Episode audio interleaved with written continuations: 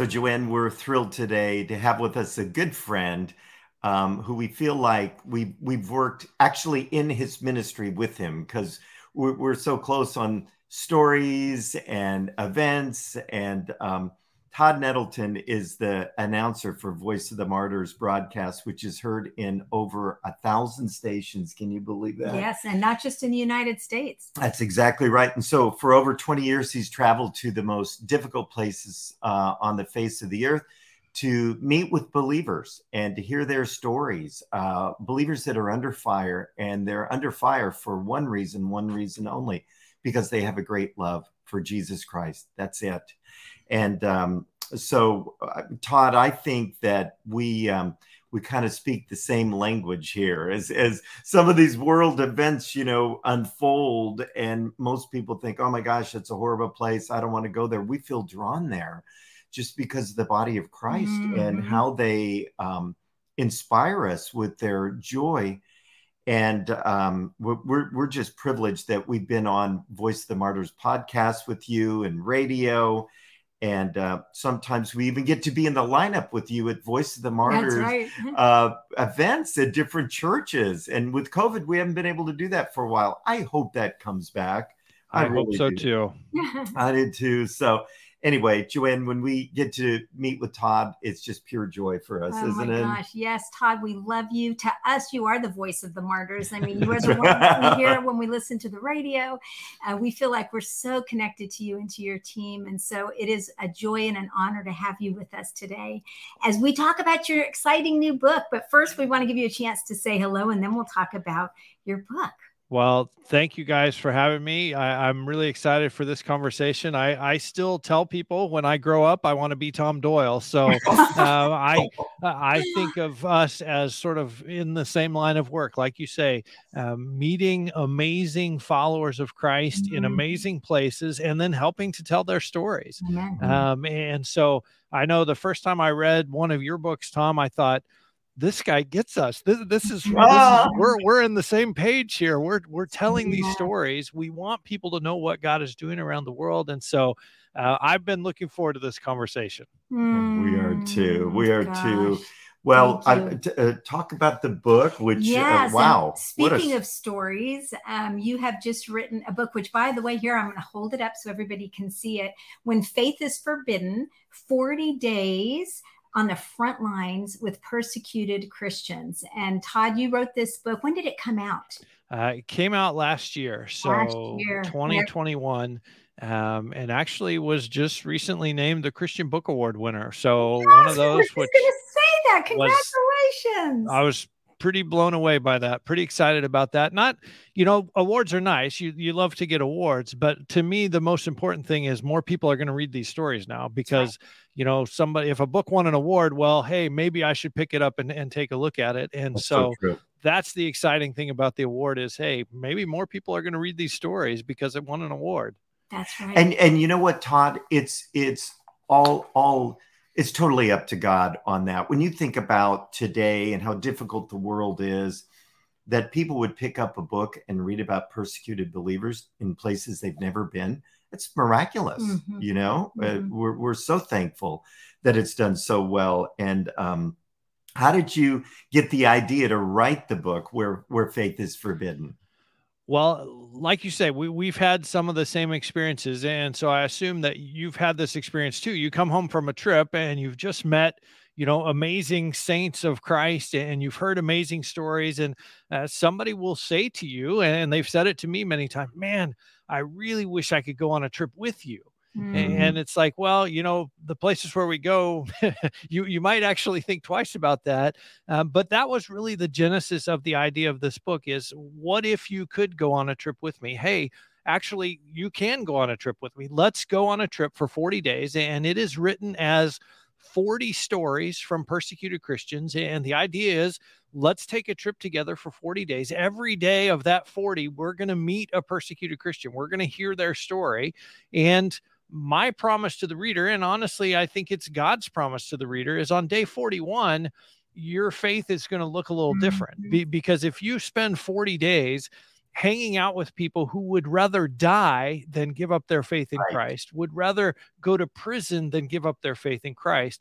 Your faith can't help but be impacted by that. It, they, it can't help but be impacted by those experiences. And so, that's the exciting thing is to see people sort of at the end of that 40 day journey thinking, okay, what, you know, maybe I should be more bold in living mm-hmm. out my faith. Maybe there's people around me that need to hear the gospel yeah. and, and I'm the one God is tell is calling to tell them that's the exciting thing. And uh, already you and you've you've had this experience too. You get letters from from readers and uh, you know your this story impacted me. This was my favorite story.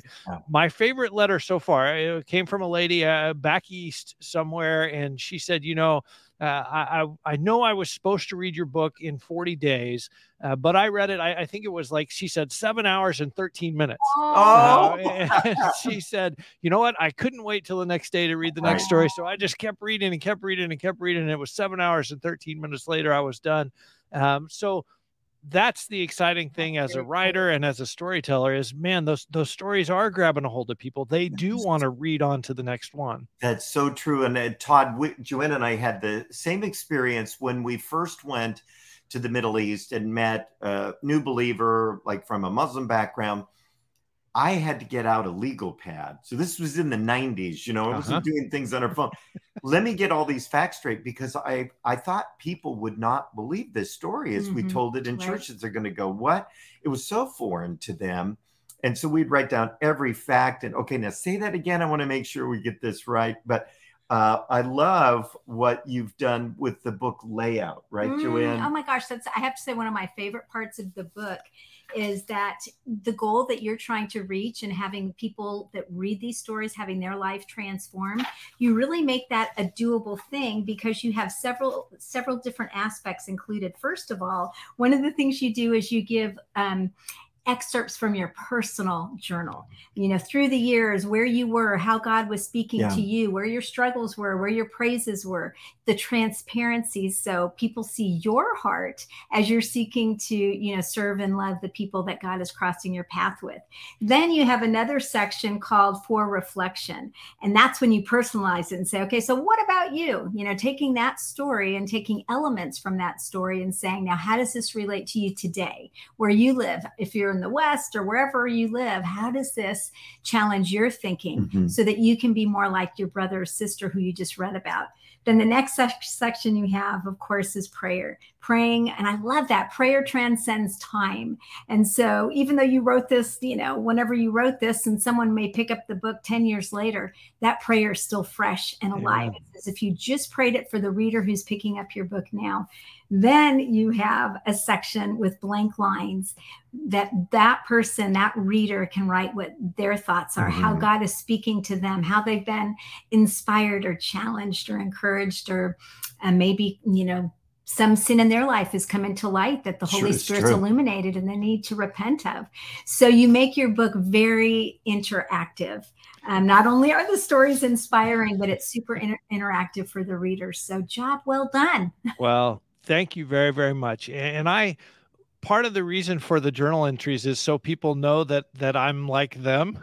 Like like like there there are spiritual heroes in this book but i'm not one of those spiritual oh, heroes. and so one of the one of the things that kind of you know because i write about the the trains and i write about the squatty potties and, and some of the things that if if we were taking a trip together, we would probably talk about these things like, oh, that was the worst bathroom I have ever used in my That's life. Right. and the editor at one point he kind of pushed back a little bit on that. I was working Moody Publishers is a publisher and and their design team did the layout, which is just amazing. They did such a great job. Uh, but at one point he kind of came back and, and, pushed back a little bit. He's like, I don't I don't know that that's furthering your story. I don't know that you're mm-hmm. that that's really and I was like, nope. I, I, want that in there. I want people yeah. to have that experience. I want them to know what it's like to travel to some of these places. And I want them to know that, man, there's times I get really frustrated. Mm-hmm. the, the, the 17th time that American Airlines says, oh, our flight's delayed 10 more minutes. Yeah. My head's about to explode. And, yeah. and it's like, uh, I want people to have that experience and kind of feel that sense of, the wonder of travel and, and there's so much wonder uh, but mm-hmm. also the kind of frustration and the yeah. ooh i don't know if i want to do that that part of travel as well mm-hmm. because this the whole idea is hey we're going on a trip together yeah that's right and there's always a cost involved and uh-huh. sometimes the cost I always say that travel is a refining experience and then when you when you put it in the um, in the template of a mission trip oh my gosh then you've got the spiritual warfare going on too and those arrows coming oh against gosh. you so not only is is it a refining experience? It's a battle. And our human flesh comes to the surface so often. And we have found that it's just even in getting there that God begins yeah. working on our hearts, um, shaving off some of those rough areas to prepare us to be vessels usable in His hands. Amen. So I'm glad you put those parts in there. Well, me too. And the other part, you you mentioned the points for reflection, and I really I wanted an American Christian who, let's face it, most of us, nobody's pointing a gun at us and saying, Hey, do you love Jesus? And if you do, I'm going to shoot you. So, as an American Christian, as a pretty comfortable Christian, what do I need to pull out of this story? What do I need to learn from this person that, that we've just met, that we've just had tea with and heard their story? Mm-hmm. And so I wanted it, I didn't want it to be preachy, like, you know, but I did want it to be, hey, even though nobody's pointing a gun at you, we're still called to be bold in our faith. We're right. still called to make sacrifices to mm-hmm. further the gospel.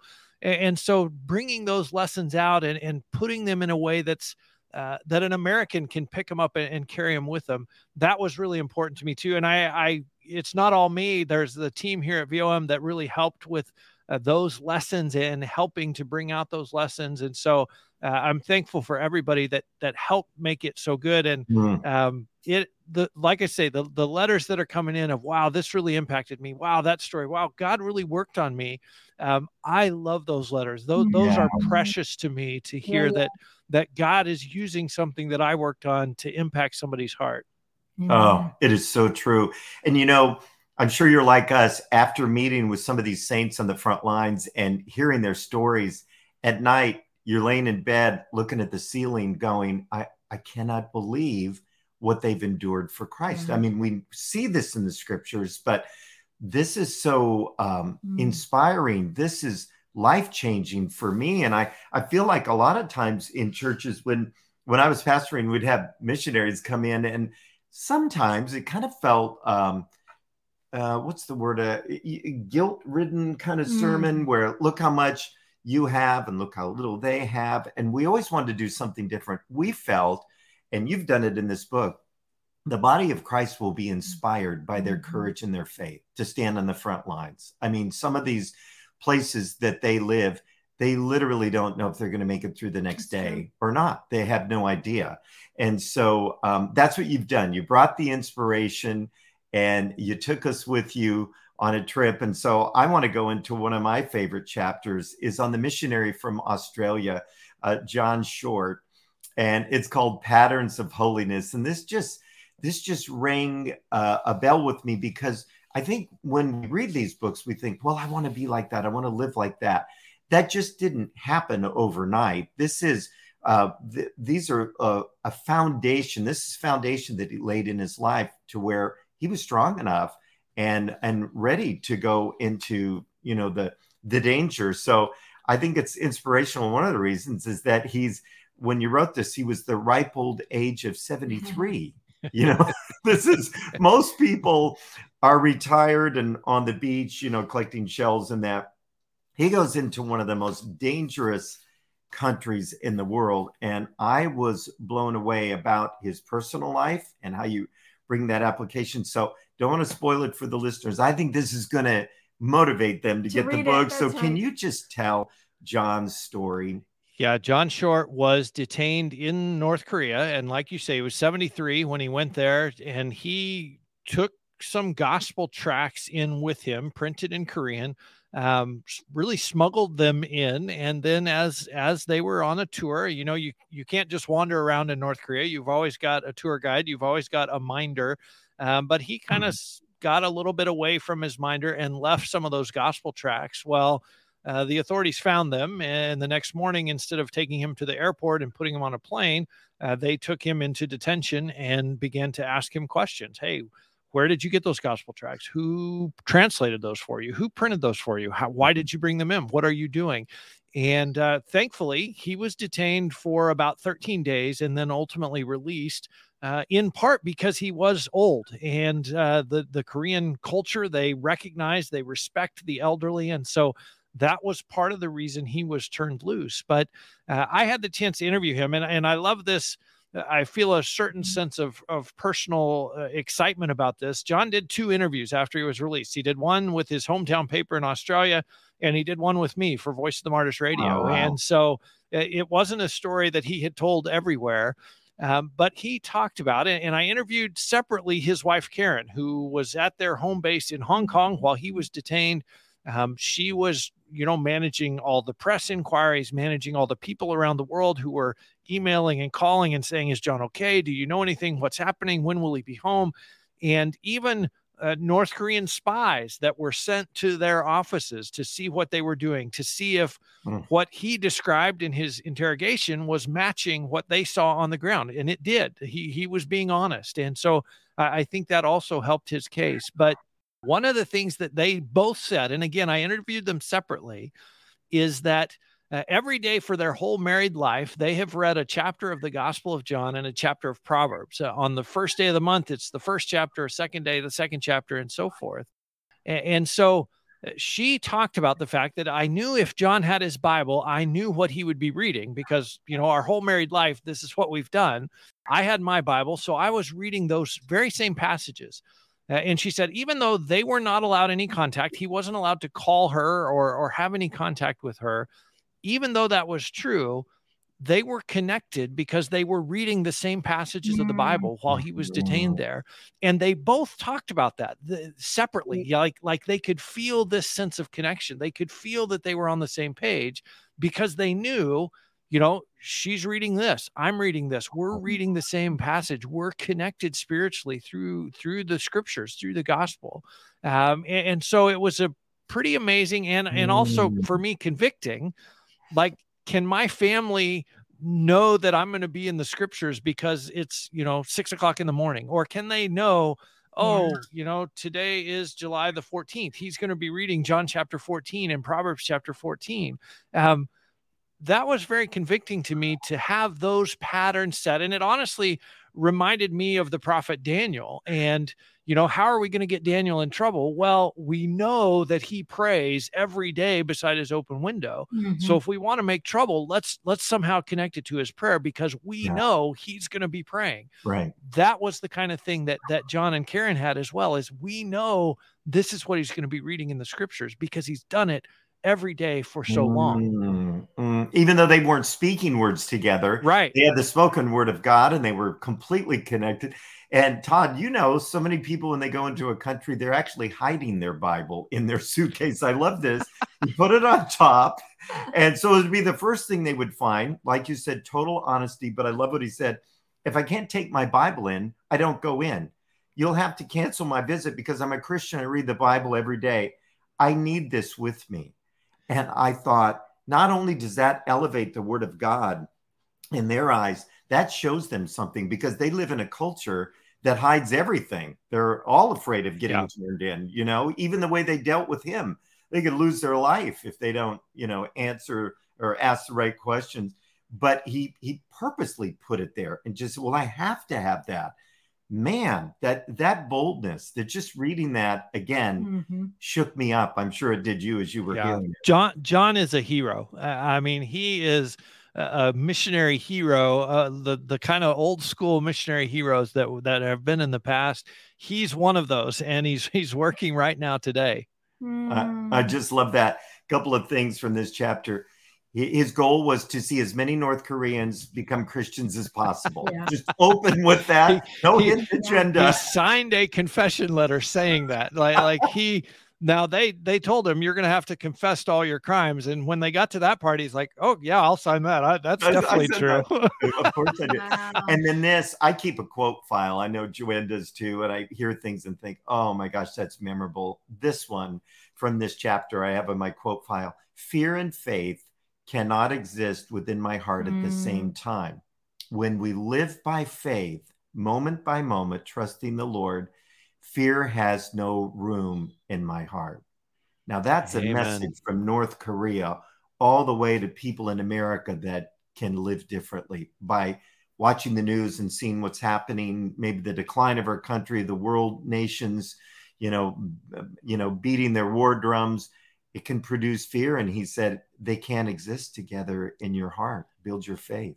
I was struck by that as well. And when we did the the VOM radio episode of the, of that conversation, we actually made a, a social media clip out of that quote because I thought, you know, there is so much fear, and there's like you say, so many things around us that are trying to generate fear, trying mm-hmm. to make us afraid, and we we can't allow them to. We we have to say no. I'm choosing faith. And the other thing about John's story that that I think is really significant is the way that God had prepared him for this like like this wasn't his first mission trip this this was a a lifetime of preparation that had gotten him ready for this not only his own personal work in china he had been all over china he had uh, taken bibles into china many times and so he had done his own work but he had also been in close fellowship with some of the great saints of the chinese church and some of his close personal friends had been more than 20 years in prison. Wow. Uh, and so he had learned and sat at their feet and studied their stories.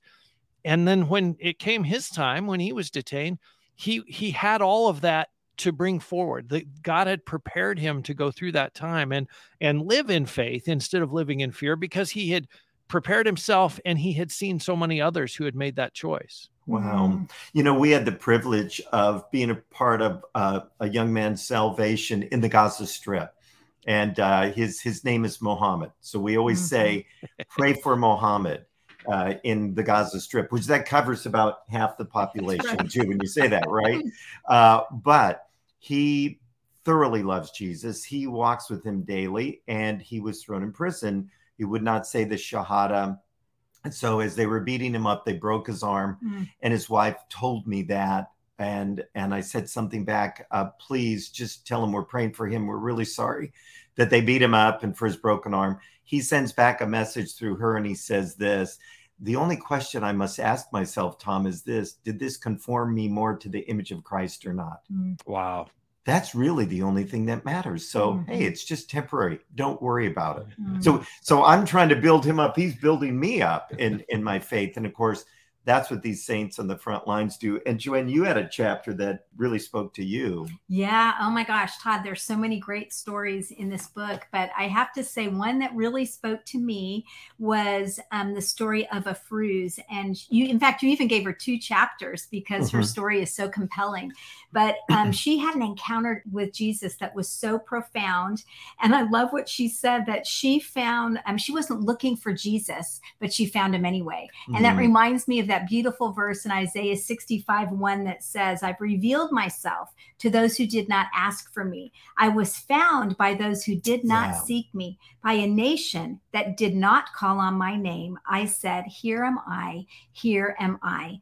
And so this young woman was committed to Islam, and yet she felt empty. She was doing all her religious duties, but still felt that void in her life. And so one night she finally says, Okay, Allah, I'm making a threat. Not not I'm trusting you, but I'm threatening you. If you don't give me a sign tonight, I'm going to stay up all night long. And if you do not give me a sign that you are here, then I am going to. How did she word it? She said, "Then I am going to um, turn to a material life and become a sinner." And so, will you tell us what happened with the rest of her story? Yeah, this is a, another of my favorite stories that that's in the book because, like you say, Afrouz had been a, a good Muslim. She had done all the things. She'd prayed all the time. She had she was following the Quran, and she wasn't happy and she wasn't satisfied. And like you say, she said, "Okay, I'm going to stay up all night, and if you show up, Allah, then fine, I'll follow you. And if you don't, then I'm out. I'm I'm done yeah. with you."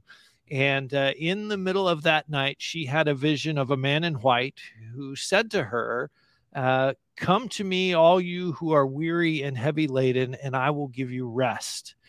And Afrouz, who had been trying all of this and working so hard at her Islam, that that was a powerful message to her. Rest, you you really you can give me rest. Mm-hmm. And so uh, she had this vision. She didn't know the Bible. She didn't know Jesus. She just didn't. It was just a message from this man mm-hmm. in white. And uh, the next day, she was at work. Uh, and she looked troubled. She looked like her mind was full, her heart was full. And one of her coworkers said, "Yeah, Fruz, what you know, what happened? What's going on?" Uh, and she told him the story. You know, I had this this vision. This man in white said, "Come to me, all you who are weary and heavy laden, and I will give you rest." And her coworker, uh, providentially in God's providence, was a Christian. Mm. Who pulled out a New Testament and said, I'd like to show you something, and mm-hmm. opened the Bible to those very words. Uh, and she looked at the words, the the exact words that the man in white had said to her, oh and said, "Wow, those those are Jesus words. That was Jesus who appeared to me." And she has been following Jesus ever since. Um, and and it has cost her. It, it has cost her uh, pressure on her family. Ultimately, she had to flee Iran because uh, the government was threatening to take away their child. Uh, rather than let them raise her as a Christian. Um, and so ultimately, it cost her her homeland. Um, and mm-hmm. yet, that encounter that that encounter with the man in white that encounter with jesus christ she's never turned back from that even amidst all the pressure amidst all the persecution it's mm. never been a thought in her mind to say oh maybe i'll go back to islam no no no she's been committed from that very day I love that story. Okay, one part you kind of glossed over that we women love to focus on is Jesus is a romantic, and it turns out that that gentleman that she that happened to notice that she was downcast and and read to her, you know, this verse from Matthew 11, which of course she says, "Where did you find that? What are you reading?" It's the Bible, and of course she's shocked. Which she had never seen a Bible. Wow, never in her life had she seen a Bible before that day. Oh, I love that. But then tell us the romantic part of this story, if you would share that part. You're going to have to fill me in. I can't remember that. And, she, and the man that says this turns out to be the man she marries. And ah, there you go. It's Hallmark in so, This is this is the Farsi version of Hallmark. There we go. Not only does he lead her to faith in Jesus, this gentleman, he first of all, wow. he sees her pain, her suffering, her yeah. loneliness, whatever those emotions were that were written on her face. And you know, he's the one that opens her eyes to this man in the white robe is Jesus. And these words are from the Bible. He leads her to faith in Christ. And then I don't know how long of a period of time, but they end up getting married, get married. having that little daughter. I think mm-hmm. they believe they named her Emmanuel, God with Yes. Which then, and, when they went to register her birth, uh, yeah. the authorities are like, no, that's not a name. That's not an approved name. You can't use that Christian name. Uh, you need to come up with a Muslim name for your daughter. And so that was the beginning of the pressure. Literally, from the time they tried to get a birth certificate, there was pressure against them and threats against them for simply trying to mm-hmm. raise a Christian daughter in a in a Christian household. Right. Amazing wow. story. And, you know, I love that story on so many levels. First of all, so many people are not, you know, we have loved ones that don't know Jesus yet. Perhaps you're listening and you have someone that you've been praying for decades for their salvation. Right. But according to this passage in Isaiah 65, people don't have to be searching for God for him to show up, just as he did for Afrouz. She was not looking for Jesus. She was actually calling out to Allah, but it was Jesus who answered. Right. So there's that part. You know, we can find hope in knowing that Jesus desires that none should perish apart from knowing him. He is the pursuer of our souls. And then the second part is Jesus is for family. Um, perhaps you have someone in your life that you've been praying for a godly mate for, mm-hmm. a godly spouse mm-hmm. for. God sees that too. And look what he did in an Islamic country. Oh. He brought this brand new believer, a believing husband in that dark country. And now they have a child that they've been able to raise in the ways of the word of God to the point that they, as you said, they had to flee that country, but they have not fled their faith in Christ. Mm. So beautiful story on so many levels. I was encouraged by that one. You know, I, I think it, it reminds me, Todd, of, of one that we experienced recently back in Gaza, a young lady that came to faith in Christ on fire for Jesus. And uh, within two weeks of her confessing faith in Christ, she's a school teacher. Uh, every summer, they have to do the Hamas indoctrination camp. So it's kind of mm-hmm. like VBS for terrorists, is what it is, really. And they they they tell them the glories of being a suicide bomber, dress them up. It's terrible. She's been a believer two weeks, and she says, uh, I'm not doing that this year. I'm going to teach the kids about Jesus being the good shepherd, and we're going to do crafts and we're going to do this. And she's explaining all that. And I said, okay, I mean, this is a class, this is wow. You may be thrown in prison for this. I mean, you you could die for this. This is direct order that you're violating. And she just said it so casually. And I'm sure you hear this all the time, Todd. She said, Oh, Tom, I crossed that bridge two mm, weeks ago yeah. when I gave my life to Jesus. That decision's already made. Right. Yeah. I, I, don't have to think about it every time a new situation comes up because I've already made that decision. Right. And right. it's something there's a lesson there for us as as Western Christians because we often think about each situation is like a new thing and we have to make up our mind again and then we have to do a risk analysis again and and like you say in in these contexts they've already done the risk analysis they, right. they've right. died to themselves they live to christ and so it's not something that they have to wrestle with and have to really lay awake at night and think about it's like no I, I already made the decision i don't have to go back and remake it it's it's done it's made mm-hmm. mm-hmm. wow Wow. What a blessing that is to see that firm faith in someone at such an early age. So I was glad that you needed a little refreshing on that story because there are 40, right? And then, I course, know, yeah. And then of course, when we write, we give cover names to the people. Right. And so I'll I'll get this on the radio. Tell us about Mohammed in Syria. And I'm thinking, okay, which one is he now? because that's not his real name. We even have that dynamic, yeah, you know. Yeah. But uh, how about how about one story? Can you think of one story that uh, we've gone over a couple that especially moved you? One book. of the stories that moves me eh, every time I read it, and in fact, literally, I was reading it. I was reading the proof pages of the book uh, on an airplane, and I'm I come to Imam's story, and I'm starting to weep on the airplane, just reading the the proof pages, and I'm like, this what what is wrong with you you've you've read this you've told the story and it, it still moves me yeah. uh, imam was a drug addict and uh, but he was also a competitive person. When when I first, you know, we sat down to do the interview, and, and I'm working through a translator. The very first thing that Imam said is, "I want you to understand, I'm very competitive." Hmm. I said, "Okay, yeah, no, that's great." And he's like, "No, no, no, you got to understand, I'm very competitive. I, I want to be the best at everything." And the the reality of that is when Imam was a soldier, he wanted to be the best soldier. And he was during the Iran Iraq war, he was fighting on behalf of Iran. And he told his commander, listen, you send me to the place where I can be martyred within 24 hours, or I don't even want to mess with it. Uh, and and when he was a drug addict, he wanted to be the best drug addict. You know, he wanted to use every single drug and he wanted to use more drugs than anyone else was using. And when he was a thief, he wanted to be the best thief. He wanted to steal more than anyone else was stealing.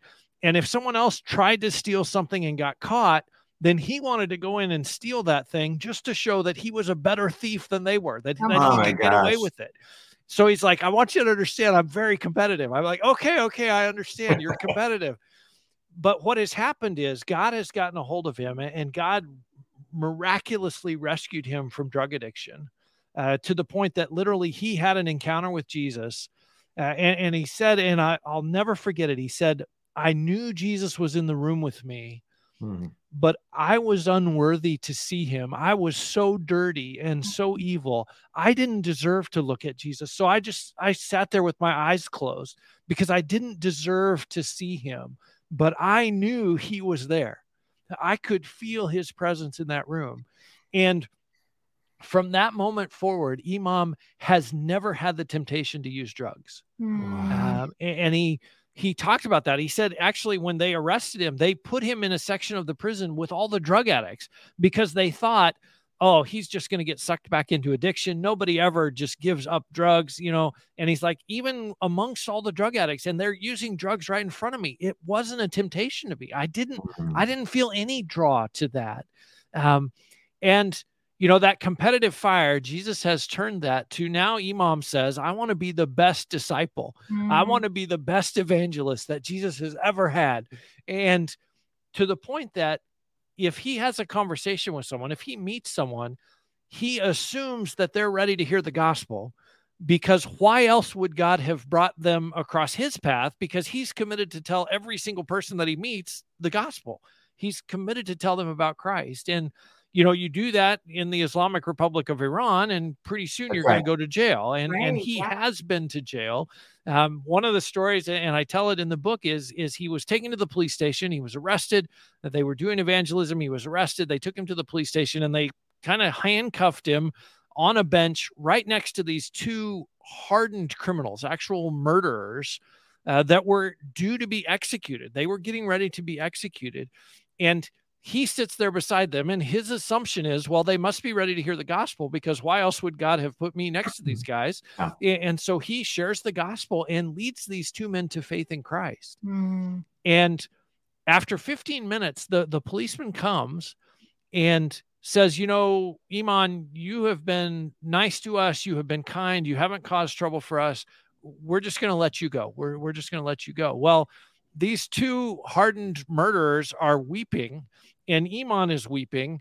And he, they, they unhandcuff him, and and these guys are all hugging each other, and the policeman's just looking at them like, you've mm-hmm. been sitting here for 15 minutes and you act like these are your long lost relatives what is going on here right and but that that was it he had 15 mm-hmm. minutes he led these two men to faith and then they let him go and he walked out of there those men were subsequently executed but they were executed to an eternity with christ Amen. instead of an eternal damnation and it was all because iman was in that police station for 15 minutes handcuffed next to them mm-hmm. and that's the kind of evangelist he is that that competitive fire to say you know what I I was the best drug addict. I was the best soldier. I was the best thief.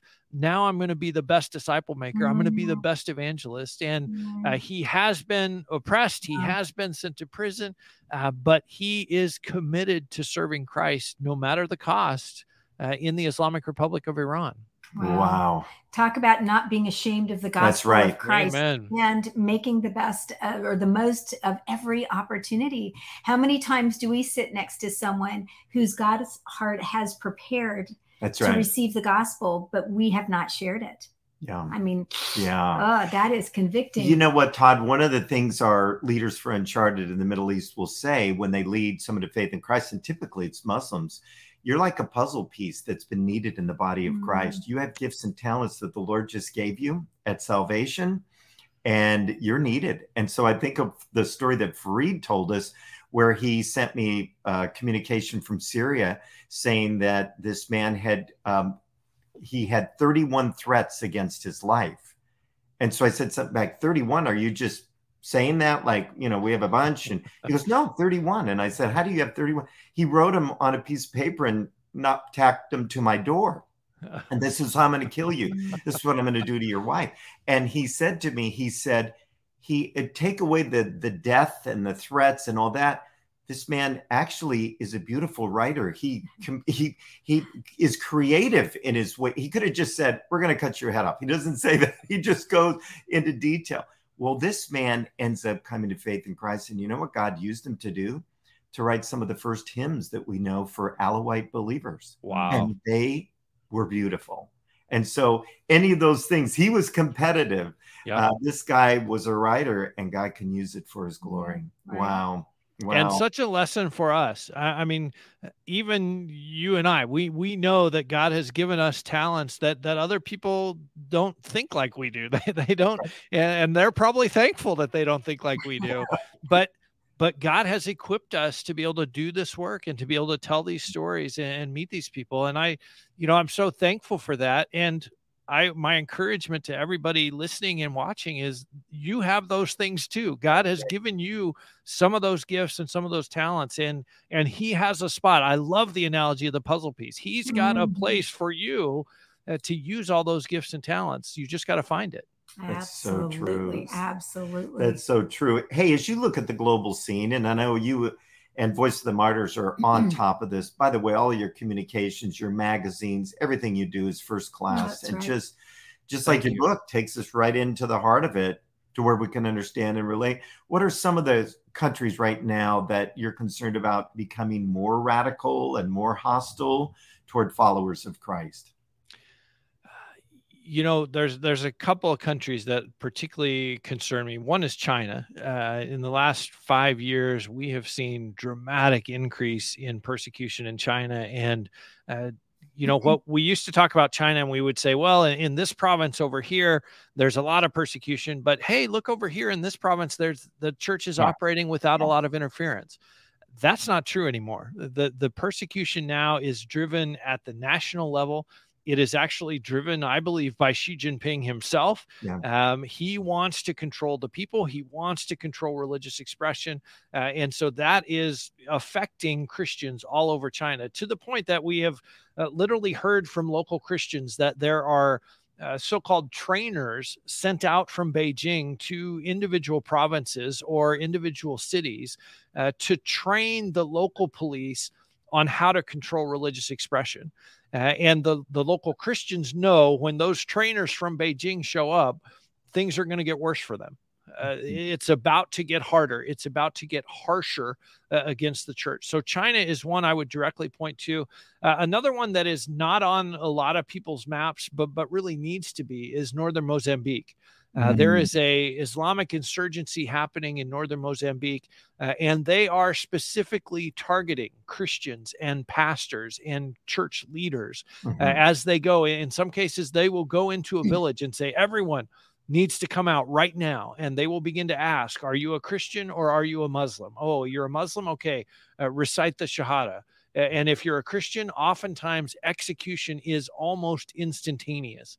Um, and uh, more than the, the last number I heard, more than 800,000 people displaced by that violence. Wow. Many of them are Christians. There are brothers and sisters. Um, and yet, it's not a situation that you're going to see on the evening news. It's not something that that the world is really paying attention to or talking about. Uh, but so many of our brothers and sisters are suffering because of that. Mm-hmm. A third country, let me mention, is Eritrea, and it's another one that's kind of not on a lot of people's radars. Uh, it is very much on my heart. I had the chance to visit Eritrea way back now, almost 20 years ago, and uh, met some of the pastors, met some of the the leaders in the church there some of those pastors that I met have now been in prison more than 17 years, um, simply for leading God's people, mm simply for being a follower of Christ and uh, refusing to bow to the mandates of the government there. And so, uh, just recently, there was like 21 more people arrested. mm And one of the things about Eritrea that, that is so hard for us to comprehend as Westerners is not a single one of those Christians has ever even been charged with a crime, mm. uh, let alone had a lawyer or had a trial or been sentenced to, okay, you know, you're going to serve 10 years in prison. No, none of that. That has never happened. They just get arrested they disappear into the prison system and then they come out. Maybe it's weeks later, maybe it's months later. Uh, in the case of Pastor Haile Naizghi, one of the pastors that that I met when I was there, it's now been more than 17 years, wow. uh, and he is still in prison. And there's no there's no release date. There's no sentence that you're trying to endure.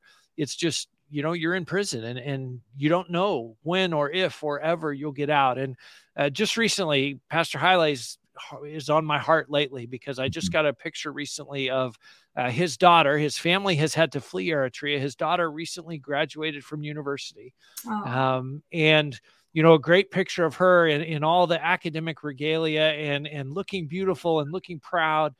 But her father wasn't there. Her her dad couldn't be there for that momentous occasion and it's mm-hmm. another occasion that that he hasn't been able to be there for uh, mm. because he's been in prison in eritrea for all these years and uh, when i think of him when i think of so many others uh, imprisoned pastors around the world imprisoned christians around the world uh, my heart aches for them uh, but also for their families, for the wives and the husbands and the sons and the daughters that are enduring mm. that loss and enduring that that absence, that separation. And in this case, you know, it's another great milestone in a life that we can't celebrate with dad because he's still in prison. And so uh, Eritrea is another country that I would mm. sort of raise to people's consciousness and encourage you to pray for Christians there.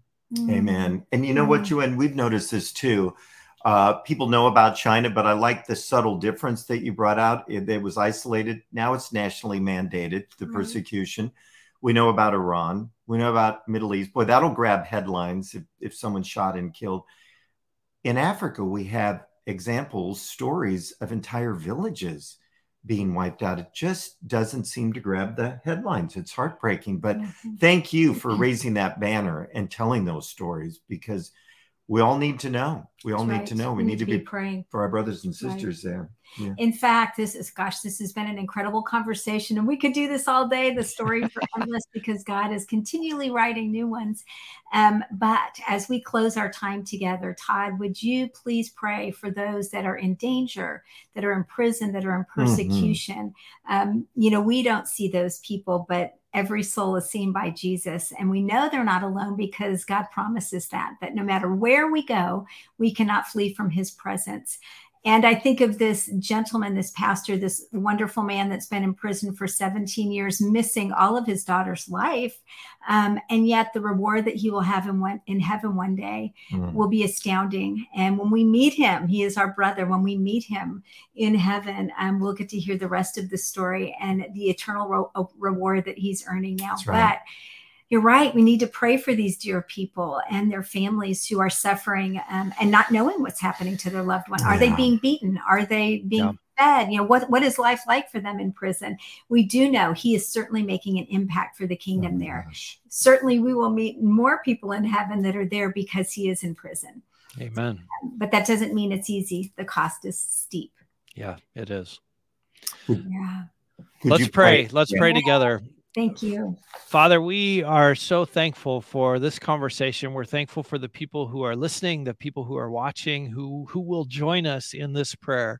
Mm. And Lord, we lift up our brothers and sisters around the world who are suffering because of your name. And I uh, I think of Pastor Haile right now, Lord, in prison in Eritrea.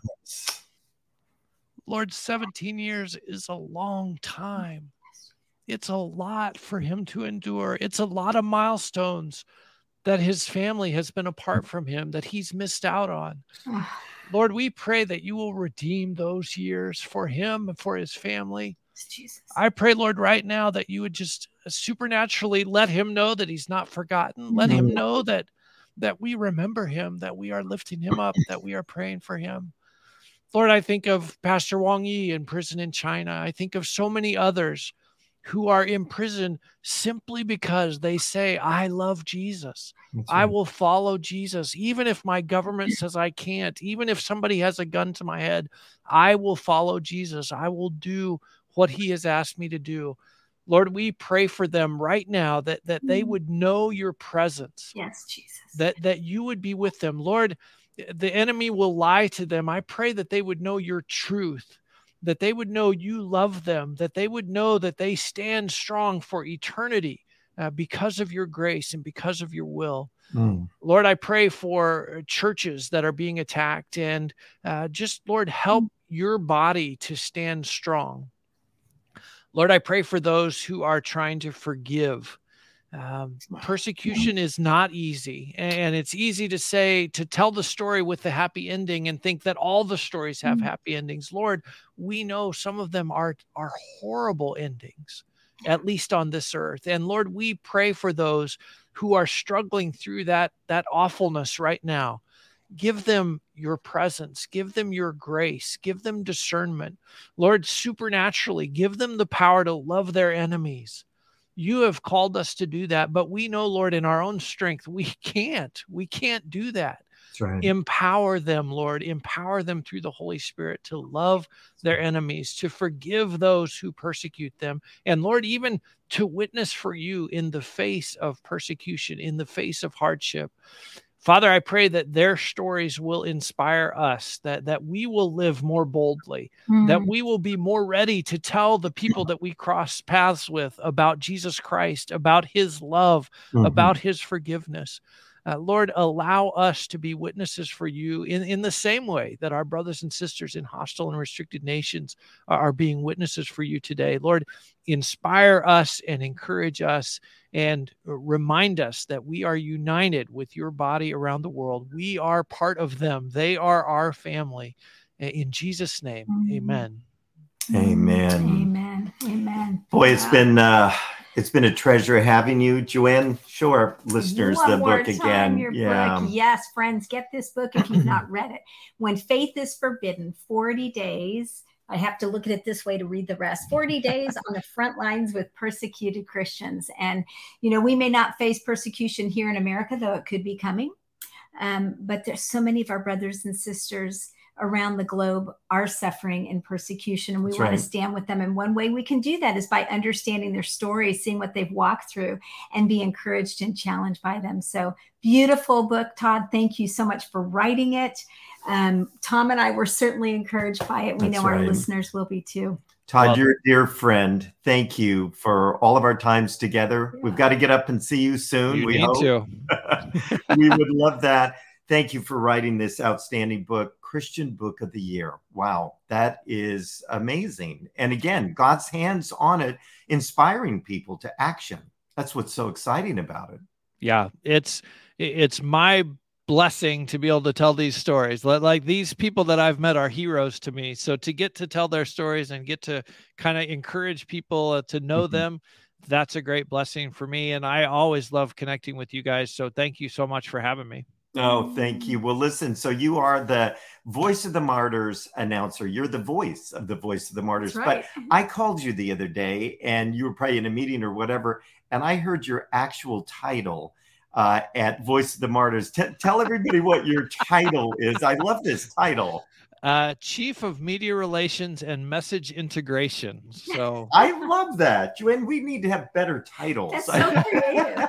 Very descriptive. Uh, yeah. So I I do interviews like this one, and then the the message integration part of my title is hopefully all of us at vom are singing out of the same hymn book and i'm trying to i'm trying to help make that happen so that that's what message integration means i love that that's you're great, great that. Oh you really goodness, are so, yeah so gifted. you're living the dream telling the stories about some of the most choice saints on the face of the earth Amen. and you know joanna and i think about this in heaven one day uh, believers sitting around sharing their story. Now we know we're going to have full knowledge, but I wonder if there'll be like a big humongous movie screen and someone will get up and say, Well, I'm the guy that they lowered through the roof to Jesus and he healed, but you know, oh, I love that story. Some of these stories, a lot of people will not know about until they get to heaven and and find out who these martyrs are, these brothers and sisters that are, are inspiring to us, inspiring here, inspiring in heaven. So thank you for telling these stories it's been a privilege. Thank it you. It has been a privilege for me as well. Thank you guys for having me. Okay. God bless you. Thank you.